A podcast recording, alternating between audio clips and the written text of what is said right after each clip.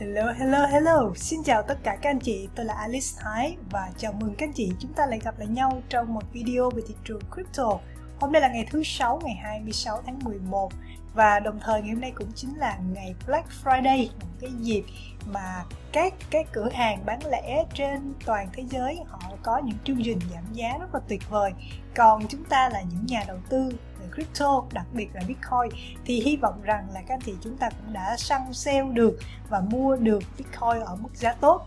ok và vừa rồi thì vào ngày thứ năm ngày hôm qua thì đó là cái ngày lễ tạ ơn. Và các nước ở phương tây thì họ tổ chức cái đợt lễ này rất là lớn. Vì thế thì ngày hôm qua thì thị trường đã có một số những cái sự chững lại nhất định. Và tuy nhiên thì trong sáng hôm nay, sau khi mà thị trường nó chuyển qua ngày Black Friday, thì có thể thấy rằng là giá Bitcoin đã quay trở lại cái đà tăng và mốc giá 58.100 đây là một cái mốc giá có thể nói rằng là đang được giao dịch trong cái khu vực vùng giá cao nhất trong tuần này đồng thời thì những cái đồng tiền coin ở trên top ví dụ như Ether hay là BNB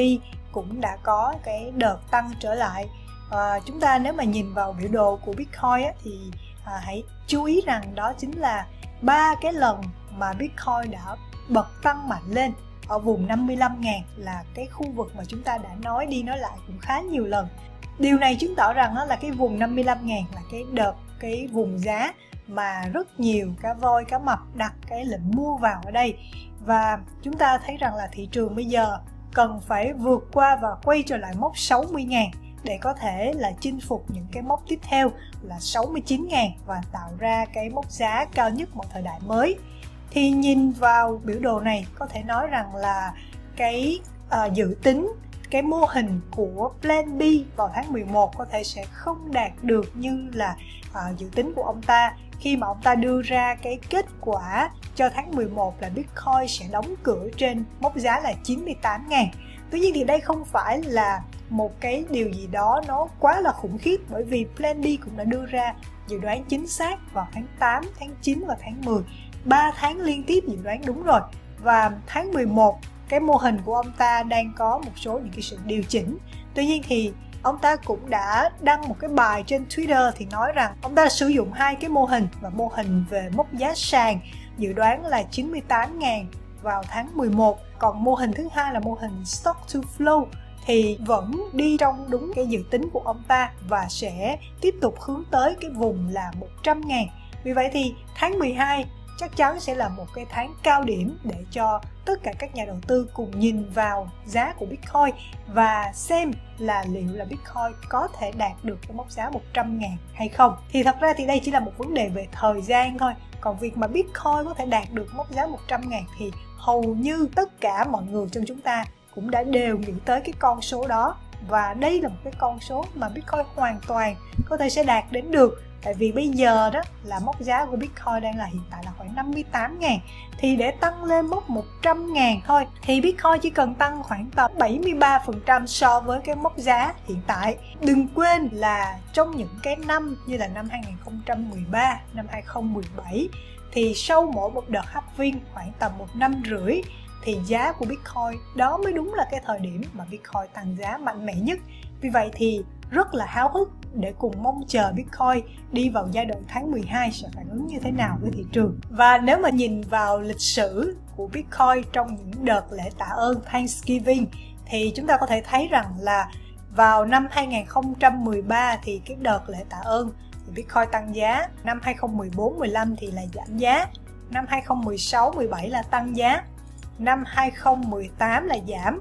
2019, 2020 và 2021 thì đều được ghi nhận là tăng giá. Thì chúng ta có thể thấy một cái sự khá tương đồng vào những năm mà có halving xảy ra. Thì cái năm sau đó thì Bitcoin đều tăng giá trong kỳ nghỉ tạ ơn. Và sau đó nữa thì chúng ta thấy rằng là giá Bitcoin tăng rất mạnh vào tháng 12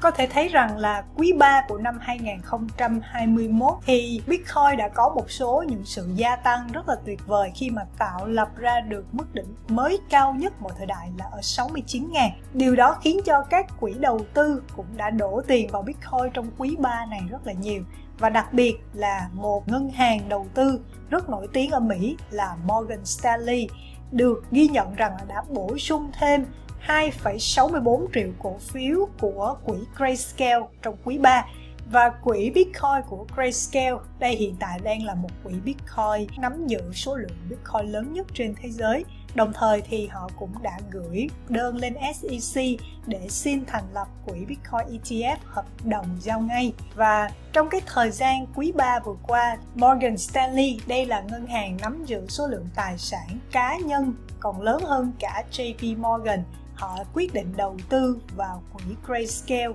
và cái nhận định của giám đốc điều hành nói rằng là ông vẫn tin tưởng rằng là cái sự tăng trưởng của Bitcoin trong thời điểm này chỉ mới là sự khởi đầu và cái đà tăng của Bitcoin sẽ chưa thể nào biến mất trong thời gian tiếp theo được đâu. Và có thể thấy rằng quý 3 cũng là thời điểm mà các cá voi cũng như là các tổ chức cũng mua vào Bitcoin một cách không ngần ngại, mặc dù là Bitcoin đã tạo ra mốc giá đỉnh là 69.000 chứng tỏ rằng là cái mốc giá này chỉ là một cái đỉnh tạm thời của Bitcoin mà thôi, và đa số các nhà đầu tư tính theo cái tầm nhìn dài hạn hơn 5 năm đến 10 năm, thì thậm chí là những cái mốc giá như 500.000 đô la một Bitcoin hay 1 triệu đô la một Bitcoin cũng đã được các nhà đầu tư lớn hướng đến, giống như là Cathy Wood của quỹ Art Investment đã dự kiến là Bitcoin hoàn toàn có thể đạt được tới mốc giá là 500.000 đô la. Hay như Michael Saylor của công ty MicroStrategy, thì ông ta dự kiến rằng cái đà tăng giá của Bitcoin nó sẽ được duy trì mãi mãi về sau, bởi vì cái sự thiếu hụt nguồn cung và cái nhu cầu thì càng lúc càng lớn, nó sẽ tạo ra một cái sự tăng giá đều đặn của Bitcoin sau mỗi năm và thực sự thì qua cái thời gian trong quá trình phát triển của Bitcoin là 12 năm vừa qua, thì tính trung bình thì mỗi năm Bitcoin tăng trưởng hơn 200%. Điều này thì lịch sử đã chứng minh là chính xác có thể trong tương lai thì cái đà tăng của Bitcoin nó sẽ giảm bớt một chút thì còn khoảng hơn 100% mỗi năm thì đó vẫn là một cái sự đầu tư hết sức là chính xác và đúng đắn cũng như là cực kỳ an toàn nếu chúng ta lựa chọn đầu tư Bitcoin trong ngày hôm nay. Ok, bây giờ thì chúng ta cập nhật đến cái tin tức tiếp theo. Một số những thông tin cập nhật về sự kiện khủng hoảng tiền tệ ở Thổ Nhĩ Kỳ thì trong thời gian vừa qua chúng ta có chứng kiến được những cái sự thiếu sót của ngân hàng trung ương thổ nhĩ kỳ trong chính sách tiền tệ của họ và đã dẫn đến một cuộc khủng hoảng tiền tệ trên toàn bộ lãnh thổ của thổ nhĩ kỳ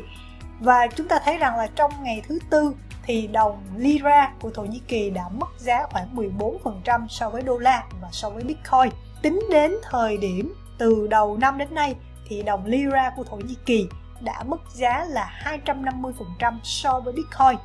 và hiện nay á, thì người dân ở Thổ Nhĩ Kỳ họ đã bỏ mặt cái đồng nội tệ của họ rồi và chuyển qua đồng đô la.